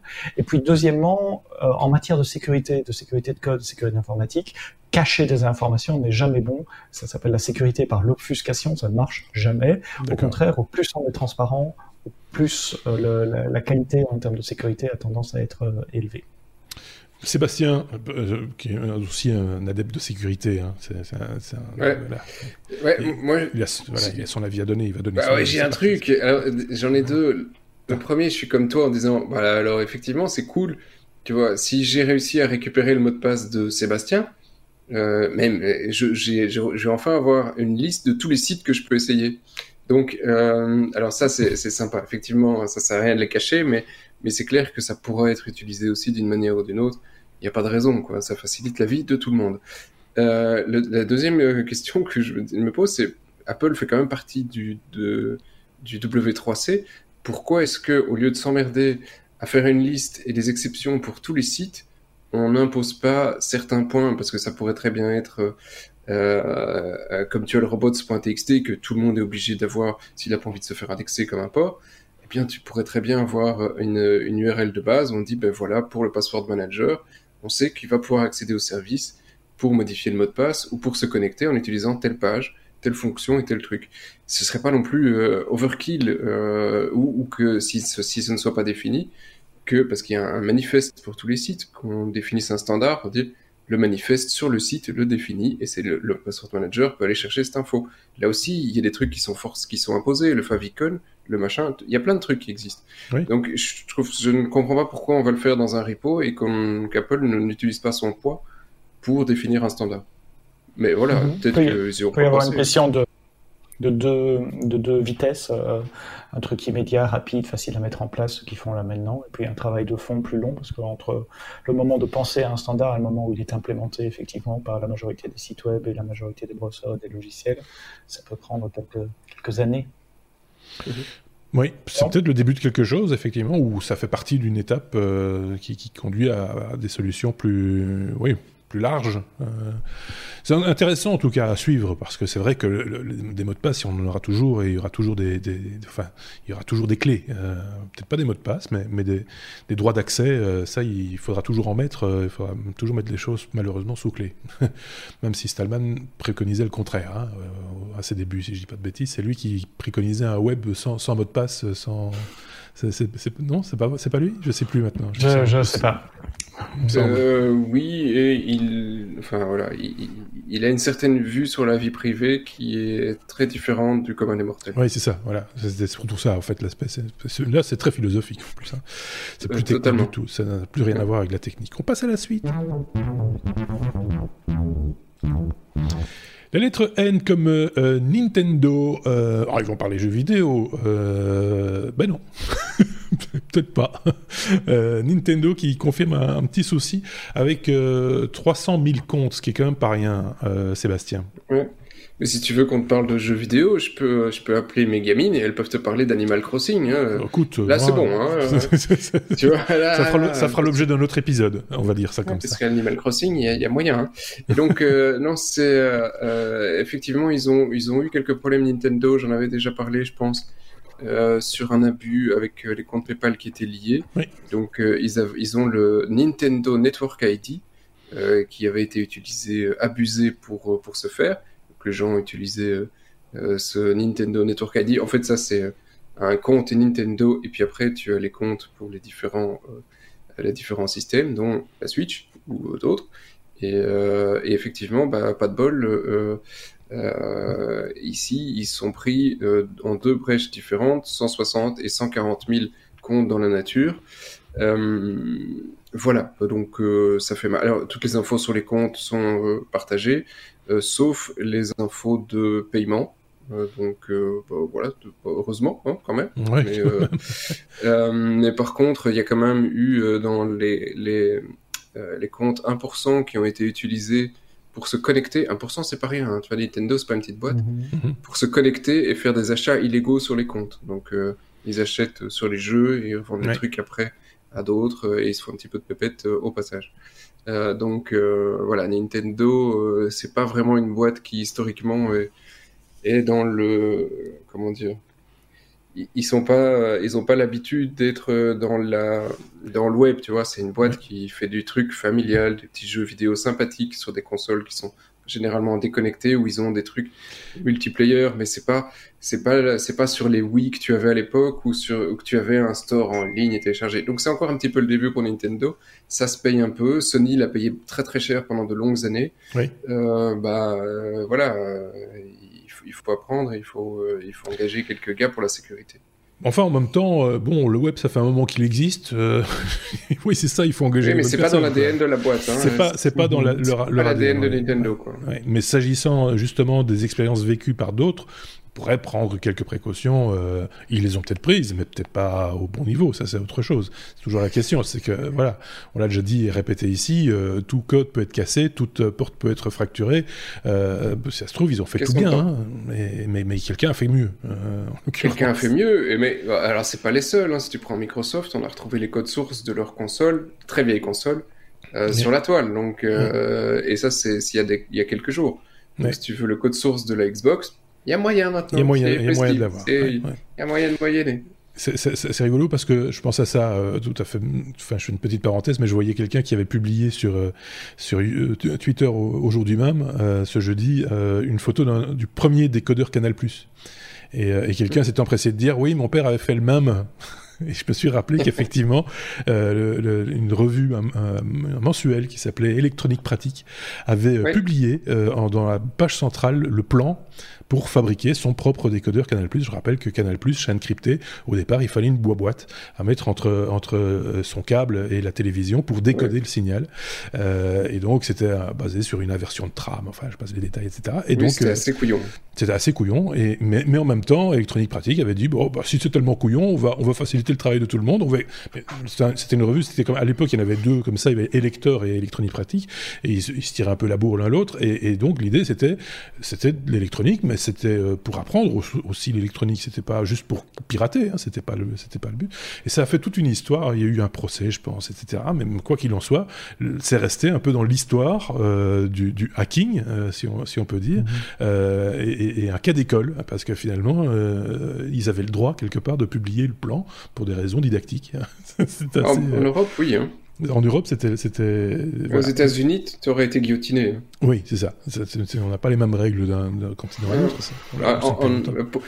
Oui, pour ceux qui ne connaissent pas la différence, aux États-Unis, quand tu achètes une console, par exemple, hein, on est dans un jeu vidéo, tu achètes on l'a pas cité, une PlayStation, Sony est là aussi, tu achètes ta PlayStation, tu l'ouvres, tu vas en prison. Oui. Tu es en Europe, tu achètes une PlayStation, tu te dis le disque ça me plaît pas, tu l'ouvres, tu le remplaces, bon, déjà, t'es mal barré parce que les disques sont cryptés, c'est pas évident, mais il y a toujours moyen de moyenner, bah, t'as le droit. Oui. Tu vois, c'est ta console, elle t'appartient. Mmh. Tandis qu'aux États-Unis, elle continue à appartenir à la marque. Oui, c'est ça. La fonction t'appartient, t'as payé pour pouvoir t'en servir, mais pas pour pouvoir plus. Ouais. Pas plus. T'as pas le droit de l'ouvrir, t'as pas le droit de savoir ce qu'il y a dedans. Ça, c'est de la propriété intellectuelle de la marque et c'est mort. Tu peux pas. Et donc, en Europe, par contre, tu l'as acheté, t'as envie de le désosser et tu veux faire ce que tu veux de ta PlayStation, et ben, c'est ton droit. Donc, si vous voulez faire du reverse engineering, c'est en Europe qu'il faut le faire. C'est clair. C'est beaucoup plus safe, on va dire. On peut passer à la suite. Ah. C'est vrai qu'on a avec nous Monsieur Anniversaire, hein, il nous a gratifié la semaine dernière de 2 news concernant des anniversaires. Il continue, c'est notre clou de McDonald's à nous. J'ai trouvé mon filon. Moi, oui, mais en même temps, ce sont des dates clés aussi, tu vas pas pouvoir le refaire chaque année. 25 ans, non. Une fois de plus, pour le vénérable langage PHP du coup. PHP, bon anniversaire à Rasmus Lerdorf. Ouais, s'il te plaît, sur un autre ton. Alors, Rasmus est un Danois, né au Danemark, enfin Greenland, et grandi au Danemark, et puis éduqué au Canada, qui en 1994, donc il y a 25 ans, a commencé à dire « Moi, j'aurais besoin d'un truc pour générer mes pages web, je voudrais un minimum de logique. » Avant ça, les pages web, c'était de l'HTML, hein, donc on faisait des petites balises HTML, on tapait du texte, les style sheets étaient assez réglementés à l'époque. Oui, pardon. Il y avait les CGI déjà. Oui, il y avait les CGI. J'y viens. Et donc, un moyen d'étendre... J'avais parlé du Perl, moi, mais c'est pour ça. D'un serveur web, c'était le Command Gateway Interface, le CGI, qui permettait à un serveur web, quand il recevait une adresse, une requête pour une URL spécifique, de déclencher un programme, donc de démarrer un peu le programme, qui, lui, allait faire quelque chose, générer de l'HTML, et cet HTML allait être repassé au serveur web, qui allait le repasser au client web. Ça prenait du temps, parce que forquer, comme on dit, démarrer un autre programme, ça prend du temps. Le passage des paramètres était un peu... Dire, régulièrement, on avait Octave qui dans l'oreillette nous disait non, ça tu peux pas faire, ça prend trop de ressources. Octave de DOVH, vous voyez, qui disait ça tu peux pas faire parce que t'as fait 2 requêtes là en moins d'une minute. Maintenant t'arrêtes. J'ai fait du CGI avec des DLL sous Windows en C++, c'était et donc il y avait un besoin d'un truc interprété, d'un truc où je pouvais taper quelque chose qui allait s'exécuter sans devoir nécessairement être compilé et générer de l'HTML, et c'est ce que Rasmus a fait. Alors il avait appelé ça Personal Homepage pour faire sa Personal Homepage, PHP. Après ça a été renommé PHP, Hypertext Preprocessor, donc une définition récursive puisqu'il y a PHP dans le nom de la définition, comme GNU is not Linux. Oui, c'est souvent le cas dans le livre. Ouais. Cherchez pas à comprendre, c'est un truc de geek. Toujours est-il que ce petit truc de version en version n'a jamais été pensé, ça c'est important à comprendre, n'a jamais été pensé au début comme un langage de programmation. C'est plus comme un ensemble de macros qui sert à générer des pages web. Seulement, ça a eu beaucoup de succès, je comprends pas pourquoi. Enfin si, c'était simple, très très simple. C'est fait pour des gens comme moi en fait. Je pense que c'est ça. C'est un logiciel majeur, WordPress, tout le monde connaît WordPress. On estime aujourd'hui que près de 80% des sites web sur la planète utilise PHP, et malheureusement utilise une vieille version de PHP, je crois que WordPress même est sur PHP 5 alors qu'on est à la 7 maintenant, et non, il peut fonctionner sur PHP 5, mais il demande quand même du PHP 7.2 si je dis pas de bêtises pour être vraiment optimum, je pense aujourd'hui. D'accord. Je pense à vérifier, ça doit vérifier s'il te plaît. Ce langage-là a été formalisé seulement en 2014, donc 20 ans après avoir été créé et longtemps après avoir été popularisé. Il y a quelqu'un qui s'est dit « Bon, maintenant, on va quand même écrire des règles, une grammaire, une syntaxe, définir ce que c'est que PHP. » La conséquence de tout ça, c'est que comme c'était un langage non formalisé, extrêmement permissif, qui permet de faire des tas de choses, y compris des erreurs très rapidement, mais c'est ça qui faisait qu'il était facile, et c'est un langage qui a aussi une très très mauvaise réputation, en tout cas parmi les programmeurs professionnels, pour préparer l'épisode, j'ai été reprendre des données que j'aime bien lire tous les ans, c'est le Stack Overflow Developer Survey. Stack Overflow, c'est un site web collaboratif où les développeurs peuvent poser des questions et avoir des réponses, avec des petits pouces vers le haut, des petits pouces vers le bas aussi. Et tous les ans, ils font un questionnaire, un sondage pour connaître quelles sont les technologies que les gens utilisent, etc. Et je viens de le perdre, évidemment. On remettrait le lien. Oui, voilà, les technologies les plus appréciées, les plus craintes et les plus voulues par les développeurs. Alors, les plus appréciées, PHP est... Je n'arrive pas à le trouver, il est tellement bas dans la liste qu'il n'y est pas. Les plus craintes, il est facile à trouver, PHP, c'est le numéro 6, après Visual Basic, Objective-C, Perl, justement, que tu as nommé, l'assembleur et le C. Mmh. Et les plus voulus, je ne trouve pas PHP aussi, si en descendant très très loin dans la liste, il y a 3,5% des développeurs qui veulent travailler en PHP. Ceci dit, pour terminer sur une note positive, je pense que c'est une réputation qui était justifiée jusqu'à PHP 5, puis PHP 6, 7 et la WIT qui va bientôt sortir maintenant. Ils ont changé beaucoup de choses, il y a de l'orienté objet, il y a des types... les performances s'améliorent également. Mais voilà, quand on a une mauvaise réputation, il va falloir des années pour s'en défaire. Il y a des boîtes que je connais, la mienne notamment, où PHP c'est interdit, point. On ne peut pas comment un projet en PHP. Il y a n'importe quoi, mais pas PHP. Et il y en a d'autres qui se sont fondés sur PHP, c'est Sébastien mentionné. C'est fou. Facebook, construite sur PHP. Ouais. Seb, l'autre. Oui, alors, il me lance sur... Parce que j'ai beaucoup joué avec PHP pour plein de raisons par le passé. C'est facile à mettre en œuvre, c'est rapide, c'est voilà. Ouais, bah, quand je disais c'est un langage, pas beaucoup de choix. En plus, oui, mais quand je disais c'est un langage pour moi, je suis pas informaticien, je suis un bidouilleur et pour tous les bidouilleurs de la planète, PHP c'est du pain béni, hein. C'est en informatique. Alors... J'ai 2-3 anecdotes quand même assez incroyables. Alors Rasmus, j'ai rencontré en début des années 2000 ou fin 90, je sais plus, au premier OSDEM, qui a été renommé ensuite par FOSDEM, parce que Richard Stallman est arrivé et il a dit « Je veux que ce soit aussi free, un open source, et pas juste open source », donc c'est devenu le FOSDEM. Il faut rappeler ce que c'est un grand rassemblement à Bruxelles, hein, d'ailleurs. Je dis pas à Bruxelles, le plus grand, site européen, si pas mondial. Au cœur de l'Université libre de Bruxelles, l'ULB, et donc c'est un grand rassemblement, chaque année, Chaque année en février, et donc j'étais sur ce premier événement, et donc ça doit être fin des années 90, hein, parce que vraiment on vieillit un peu. Et donc Rasmus est arrivé pour expliquer PHP et ce qu'il faisait. Je pense qu'on était à PHP 3 à l'époque, et il racontait une petite blague de comment il l'avait écrit, et puis de quand il l'a fourni à plein d'autres boîtes pour l'utiliser, parce que il a fait le PHP 1 et puis ils se sont dit ah, PHP 2 a eu un certain succès.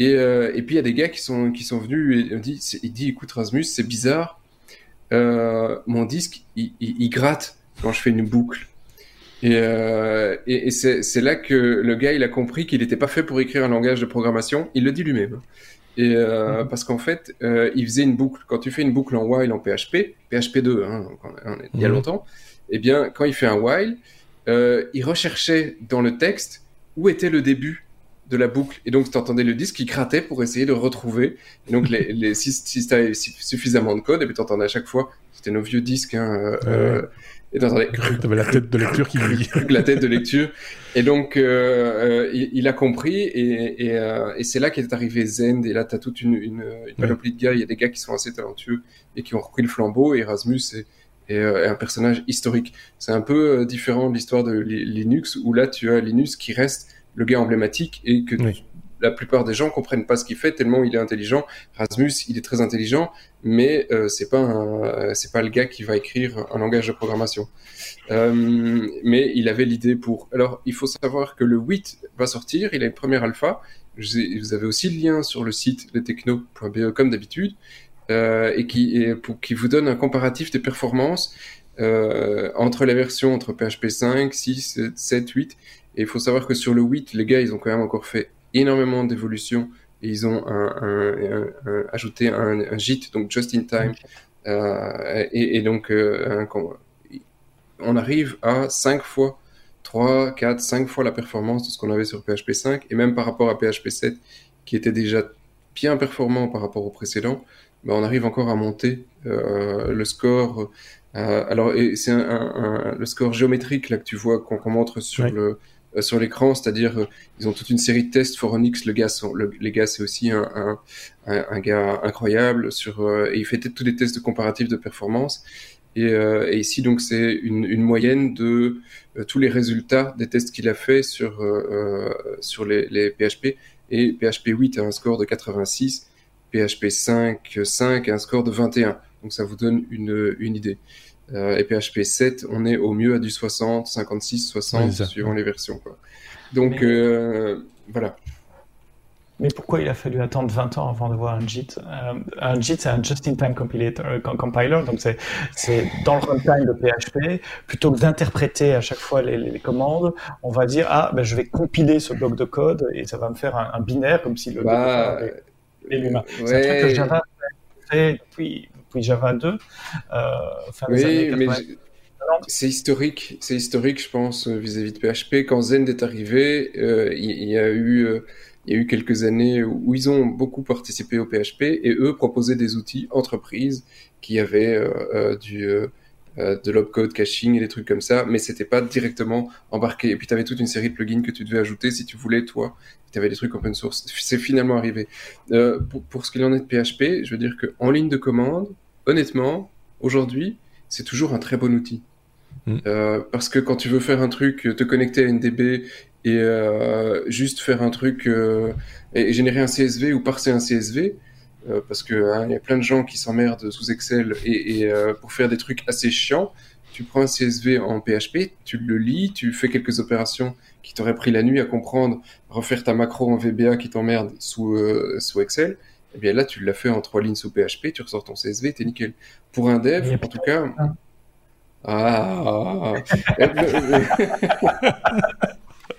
Le dernier défi donc on a eu, on l'a crucifié. Non, voilà. Mais c'est des questions de religion. Mais un des succès qui a été fait sur PHP et le pourquoi il s'est bien lancé, c'est que tu avais une doc qui était parfaite parce que par rapport aux autres langages, c'est pas toujours évident. Ici, la doc de PHP, elle est tip top avec plein d'exemples et dans toutes les langues. Donc et ils ont réussi sur l'hébergement. Mais par contre, c'était un langage de merde. Je ne le défends pas. C'est un langage de merde. Non, et quand on va voir comment il le gère, c'est de la merde. Et une fois de plus, le jeune gars qui se lance, ou même le vieux, qui a envie de tripoter un petit peu du code, machin, etc., il va chercher un langage documenté, expliqué, et celui qui va remonter en première ligne, ça va être PHP. Et la doc est bien foutue et bien documentée. Il y a une communauté, ce qui n'est pas inutile. Exactement. C'est ce que j'ai dit, il y a une énorme communauté, donc c'est facile de trouver des exemples de code. Voilà, en fait, et il y a des bibliothèques de scripts existants. PHP est un exemple ultime, on va dire, mais il y a plein de petits trucs qui existent déjà, tout fait, et il n'y a plus qu'à les chipoter un petit peu dedans, et ça permet à des gens pas très instruits, un peu comme moi, de faire des choses utiles, qui leur sont utiles, et qui fonctionnent. Ça tombe dans la même catégorie que JavaScript. Ce sont des langages qui sont extrêmement permissifs, donc résilients aux erreurs de programmation. Et donc c'est très facile de démarrer. C'est très facile de se planter, de se tirer une balle dans le pied aussi. C'est pour ça que ce sont des langages dangereux. Mais il y a une telle communauté, parce que justement c'est facile d'accès, qu'on trouve plein de documentation d'aide sur Stack Overflow et ailleurs pour ces langages-là. Voilà. C'est ma petite opinion personnelle, mais je me doute que le professionnel de la profession ne le voit pas du même œil, soyons clairs. Non, c'est un langage qui est aussi horrible que JavaScript. Rasmus, je le revois aujourd'hui, je pense qu'il perd sa tête, et j'ai plus le nom du mec qui est derrière JavaScript, mais c'est le mec de Brave.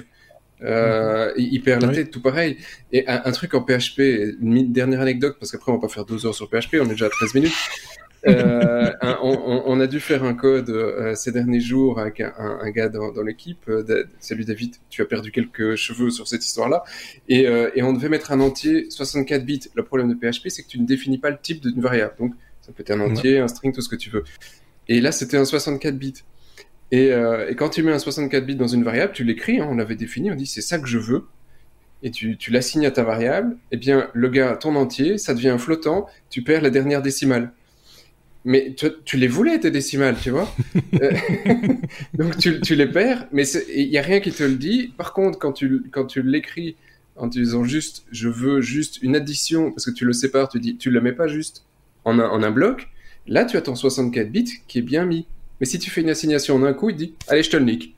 Ah, juste pour toi, je te le casse, mais je te le préviens pas. Et donc, tu vois, t'as tous les petits trucs comme ça en PHP qui font que quand tu l'utilises de manière pro, tu dis, ah putain, comment ils ont fait ça, les mecs? Oui. Voilà. à celui ou à celle, parce que j'ai repéré que quelqu'un dans les sondages, dans le sondage qu'on a fait dernièrement, je tiens à le dire, c'est une petite information que je vous donne, quelqu'un, je ne sais pas qui, je ne le dénoncerai pas, a dit qu'on n'était pas assez pointu. Voilà. Voilà, lui aussi vous lui couperez la tête quand vous le verrez. On passe à la suite.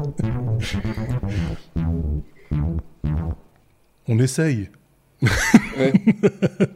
Si ça passe, hein, écoutez, on en est à la lettre S comme Samsung. Samsung qui débarque avec un 8 teraoctets en SSD, on a envie de dire en avance, et en même temps ça fait reculer le bon vieux disque dur de papa, si j'ose dire, Sébastien. Ouais, bah mon papa il a des SSD. Oui, mais c'est une image. Non, c'est un disque. Tu fais pas l'effort, Marc. T'es fatigué ou quoi? Mais oui, mais écoute, c'est toi aussi. 80 minutes de Sébastien. Ouais. En double. Alors, c'est le 870 QVO. Et préparer les portefeuilles, ça va faire mal. Oui, mais pas trop, mais quand même. 8 Tera, c'est le deuxième, peut-être plus, mais c'est la deuxième marque à proposer, mais la première que tout le monde connaît, la première, je me souviens plus du nom tellement le truc était pas connu, et quand on le regardait sur un shop en ligne, je me dis, oh, pas très fiable, pas trop sûr quand même, et Samsung qui arrive, ils faisaient déjà des 4 Tera, ils font du 8, ça fait longtemps qu'on a quand même plafonné à du 4 Tera, on sort sur du 8. C'est chouette de voir que l'industrie se dit quand même qu'on va monter dans les terras sur du SSD, parce que pour le moment on est sur du 16, je pense, sur nos bons vieux disques plateaux. Oui, et avec un temps d'accès. Il faut ranger les plateaux au placard et partir sur du SSD un jour ou l'autre. On peut enfin monter dans la taille. Surtout qu'ici on est sur un disque en 3 pouces et demi, on a la place, on peut y aller. Ils ont la techno pour, mais bon, après le 4 terrain, on fait le 8. Hein. On va pas faire directement le 20. Faut pas casser le marché trop vite non plus. Oui, c'est ça. Et si tu veux te le payer, ça va quand même te coûter 900 boules. Hein, donc ça fait quand même assez mal. Donc sur du 4 terrain, je pense que de mémoire, on était sur du 500 €. Mais pour du NAS, ça commence à devenir. Quand tu as une boîte, que tu as l'argent, que tu veux un truc super silencieux, ça commence à devenir sympathique. Du 8 Tera en SSD, t'entends plus grave. Quand on l'a vu avec les disques précédents, enfin avec tout ce qui est capacité de manière générale, plus on augmente en capacité, plus les prix baissent dans les capacités les plus petites, et donc tout le monde en profite quelque part. Hein. Le 1 Tera, écoute, merde, il était dans l'article, je l'ai plus. S'il te plaît, modère ton langage, s'il te plaît. Ouais, et je pense que c'était quelque chose comme une centaine d'euros, c'était pas très cher. Non, c'est devenu très très accessible. Donc voilà, le bon vieux disque dur a fini de durer. C'est $130 pour du 1 Tera là-dessus. Mm-hmm. Voilà. C'est sur des perfs corrects, c'est des bons disques, c'est une bonne marque, tu vas pas pleurer non plus. Donc c'est pas encore dispo, ce sera pour le 24 août. Espérons qu'on continue à grimper dans les tailles là-dessus, parce que voilà, 8 Tera, ça commence à devenir sympa pour les NAS. Oui, c'est bien. Oui, bien sûr. Affaire à suivre, évidemment, ça s'adresse pas à tout. Tu l'as dit, hein, ça s'adresse pas à tout le monde. Il faut un budget quand même. Hein, c'est voilà.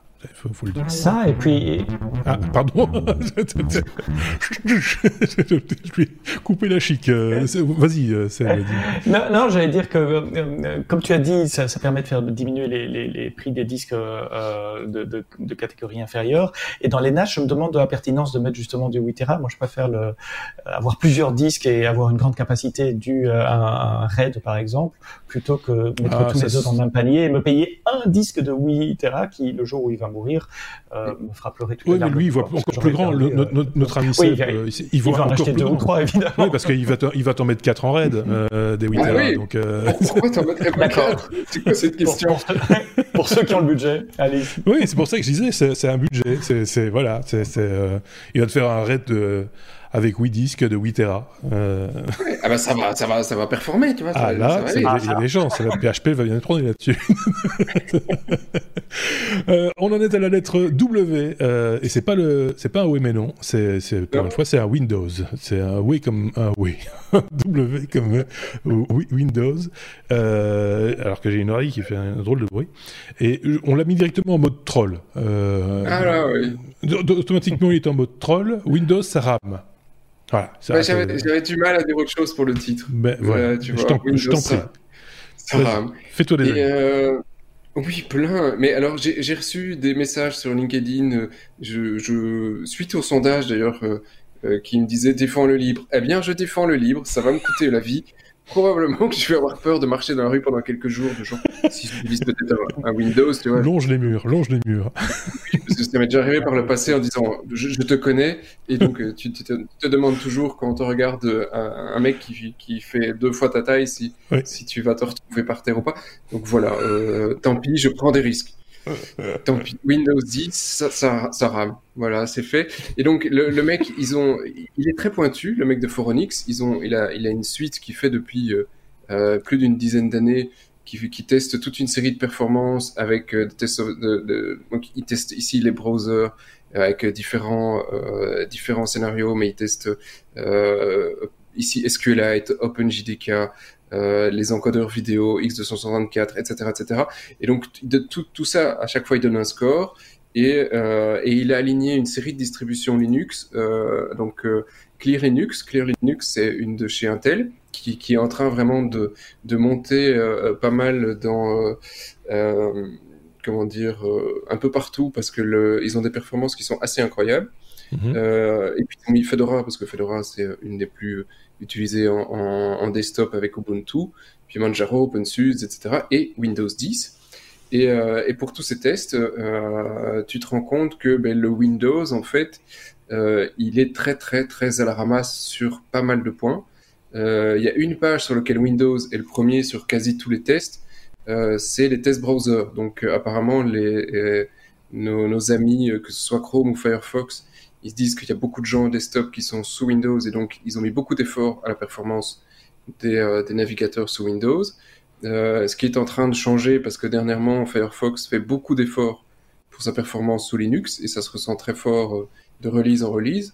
Mais pour tout le reste, Windows est tellement à la ramasse que si on reprend le score, comme on en a parlé dans les précédents sujets ici, eh bien Clear Linux, sur la moyenne géométrique, il est à 47,95. Le Windows 10, avec le tout dernier update, il est à 37,47. Donc, je te laisse faire la différence. Tu vois que ça pique quand même sur le même matériel, quoi. Et donc, ce qui est amusant de regarder après, c'est le nombre de fois où sur un test, Windows est arrivé en premier ou en dernier. Par rapport aux distributions Linux. Alors, si on prend où il est en premier, il est sur... sur 114 tests, il est arrivé 13 fois premier, donc 11% des tests. C'est pas génialissime. Clear Linux est à 55, donc 48% des tests, Clear Linux est en première position. Les autres, c'est une dizaine ou une vingtaine, ça dépend des distributions. Et alors, le nombre de fois, ça c'est beaucoup plus risible, où il est dernier, Windows est à 70. Donc, sur 61% des tests, Windows est le dernier, le plus lent de tous les systèmes. Ça fait quand même réfléchir sur 2-3 détails. Oui. Voilà. Regardez notre ancien numéro, on en a fait un, passé sous Linux. C'est le moment, c'est l'instant. On a un vieil hors-série. Je vous y invite. On pourrait refaire une repasse d'ailleurs, je pense qu'on pourrait le refaire en l'augmentant justement d'informations telles que celle-là, ce serait tout à fait justifié quelque part. En desktop, il y a quelques années, c'était quand même assez chaud de mettre quelqu'un qui avait l'habitude d'un Windows, de le passer sur un Linux. Je vais essayer il y a un peu plus de 10 ans avec ma maman. Salut maman. Ça fait 262 numéros, c'est la première fois que j'ai bonjour à ma mère. Et tu vois quoi. Et donc j'avais essayé avec un LibreOffice et tout le bazar. Après 2-3 mois, le PC il s'allumait plus beaucoup, elle pleurait, et donc j'ai refoutu un Windows. J'ai eu pitié, mais j'ai essayé maintenant un Windows avec mes gosses ou même encore dans paternelle. Salut papa, tu vois, tout est fait. Et en fait, comme ils utilisent que 2 ou 3 logiciels, ça va super bien. Ils vont juste sur Internet. Donc oui. Ils s'en foutent. Oui. Ils vont sur Internet, ils vont lire leur mail, ils éditent une photo, et pour le reste, l'OS en tant que tel, il n'existe plus. Oui. C'est tout est on the cloud. Donc, Linux est en train de prendre doucement, mais très sûrement, ces derniers mois. Il y a beaucoup de d'emballement dans la communauté pour essayer de comprendre pourquoi, mais ça prend des parts de marché alors qu'il n'y a rien de spécial qui a été fait. Et donc, ça monte en desktop. Et aussi, oui, Sébastien, pardon. Oui, tu es en train de dire que Linux gagne en popularité sur le desktop parce que la part de fonctionnalité de l'OS sur le desktop est en train de diminuer et se déplace vers le cloud. Donc, c'est pas pour ses qualités. C'est pas pour ça. C'est pas pour ça, mais en même temps, c'est le cas. Les gens sont pas troublés de changer l'OS. Tu peux aller sur n'importe quel OS, tu vas retrouver ton Chrome, ton Firefox. Donc, c'est facile de... Si ta boîte mail, c'est Gmail, que ce soit... tu t'en fous du système d'exploitation qui est derrière. Hein. Mes parents font sur une tablette maintenant. Ils n'ont pas de besoin de manipulation de fichiers compliqués, etc. La tablette, c'est peut-être ce qui a coupé l'herbe sous le pied de Linux si longtemps. C'est-à-dire que je pense que beaucoup de gens d'un certain âge, on va dire d'un âge avancé, sans être péjoratif du tout, hein, ne sont pas passés on ne les a pas fait passer à Linux pour leurs usages informatiques de base. C'est parce que la tablette remplissait cet office parfaitement. C'est parce qu'on n'est plus devant un outil informatique, du coup, c'est plus vraiment une tablette, c'est un peu déstressant aussi comme outil, c'est des gros boutons, machin, etc. Et donc s'il n'y avait pas eu la tablette, je pense qu'il y aurait aujourd'hui beaucoup plus de monde encore sous Linux pour les fonctions que ça vient d'expliquer, les mails, Internet, point barre. Mais attention, ils n'ont pas dit leur dernier mot là-dessus. Sur tablette, il y a des premières, il y a déjà quelques tablettes sous Linux, mais il y a Pine, dont on a déjà parlé par le passé, qui faisait des PinePhone et des petits boîtes, des petites cartes similaires à un Raspberry. C'est de l'ARM, quoi. Et ils viennent de sortir une PineTap, donc une tablette à 100 et quelques $. C'est pas exceptionnel comme tablette, mais c'est sous Linux. Point. Ils ont un PinePhone qu'ils ont sorti aussi début d'année. Le PinePhone est sous Linux, point. Mais alors, tu as 6 ou 7 versions de Linux disponibles avec des différentes interfaces. On en a un au bureau qui est passé son téléphone, du coup, sous Linux. C'est déstabilisant, mais on s'amuse. On a des techs. Hein. C'est téléphone et tablette, c'est pas prêt pour du monsieur tout le monde. Non. Par contre, en desktop... Oui, pourquoi pas. C'est pas un combat soit de passionnés, soit de fanatiques open source, parce que Android c'est un kernel Linux. Je sais que c'est pas open source, mais voilà, la plupart des tablettes Android, les téléphones Android aujourd'hui tournent sous Linux. Tourner sous Linux, le kernel est Linux. Je ne veux pas enfoncer. Je ne veux pas enfoncer une porte déjà entrouverte, mais les tablettes sous Android, excuse-moi, mais. Moi, j'y crois moyen, quoi. Très, très honnêtement. Smartphone, je dis pas. Il y a à boire et à manger dans toutes les écoles. Mais s'agissant d'une tablette, c'est pas l'OS le plus sympathique à utiliser. Une fois de plus, c'est bien peut-être pour les gens qui ont envie de rentrer dans les settings et les choses du genre pour le mettre à sa mode. Ça, c'est clair. Mais pour le commun des mortels, monsieur, madame, tout le monde qui ne touchera jamais aux settings, c'est une galère, quoi. C'est vraiment... on se trompe de débat. Linux n'a pas gagné comme ça à la base. Non. Et sur les tablettes, c'est la même chose. Il ne va pas gagner là-dessus à la base. Non. Aujourd'hui, tu vas prendre une tablette sous Linux. C'est pas pour les mettre dans les mains de ma maman, même si maman est très gentille, je la vois pas. Par contre, si tu veux faire si tu veux développer quelque chose et contrôler ton OS, tu prends une tablette sous Linux, tu sais que tu peux recompiler tout ce que tu as envie, tu contrôles ton OS, tu dégages tout ce que tu as envie, et c'est le cas. On avait des boards au bureau sous Android. Et au final, l'OS prenait la plupart du temps CPU pour la machine, et alors que nous on avait une seule app à faire tourner dessus, on a tapé un Linux, on est super content. Parce qu'on a enfin le contrôle réel de ce qui se passe sur cette machine. Donc en industriel, je pense que c'est le premier usage. Après, le desktop, c'est le deuxième usage. Au niveau desktop, il y a l'hypothèse la plus crédible aujourd'hui sur l'augmentation de Linux en desktop, c'est grâce à Microsoft, parce qu'ils ont arrêté le support de Windows 7. Et les gens ne sont pas apparemment super fans de passer sur le 10, donc ils se disent bah, tant qu'à faire, je fais le grand saut et j'essaye autre chose. Donc, et jusqu'ici, ça a l'air de tenir, donc c'est peut-être finalement le moment de Linux de récupérer des parts en desktop. Mais c'est pas Linux à la base, c'est pas l'OS qui est... Ceci dit, l'abandon de Windows 7 pour beaucoup d'utilisateurs Windows, c'est pas un drame, mais c'est quand même il y a un petit pincement au cœur quand même. Hein. Ça reste pour moi, je pense, le système d'exploitation signé Microsoft le plus populaire depuis le début. J'ai l'impression, en tout cas, de ce qui me revient à moi, les gens autour de moi. Moi, j'ai bien aimé aussi, mais bon, voilà, Windows 10 fonctionne. 3.11 c'était sympa. Pardon ? 3.11 était sympa. Oui, 3.11 était sympa, ça. Oui, effectivement. Oui, non, quelle horreur. On va arrêter de dire des horreurs, on va se faire lâcher. BIOS, à l'époque, c'était vraiment le top. Et il y a un fork libre qui a été fait de BIOS. Allez regarder, c'est très drôle aussi. On arrive au bout de cet épisode 262 parce que je ne sais pas ce qui me prend. Depuis quelques semaines maintenant, on avait l'habitude de faire un peu plus de 60 minutes. Là, on est en train de faire un peu plus de 90 minutes. Ce qui est quand même...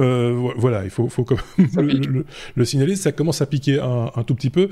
Merci à vous de nous écouter. N'hésitez pas à vous abonner et de cliquer sur la petite cloche également si c'est sur YouTube pour avoir les notifications. Sinon, vous n'avez pas les notifications, c'est ballot. Et là, vous ne saurez pas quand on sort un nouvel épisode. Quoique, normalement, on sort un nouvel épisode toutes les semaines, c'est le jeudi soir. Vous pouvez le consommer quand vous le voulez. On s'en revient la semaine prochaine avec d'autres chroniqueurs, si je ne dis pas de bêtises, pour un nouvel épisode. Je suis là, je pense. Et toi, tu seras de la partie aussi, parce que les Sébastien se ressemblent, malgré tout.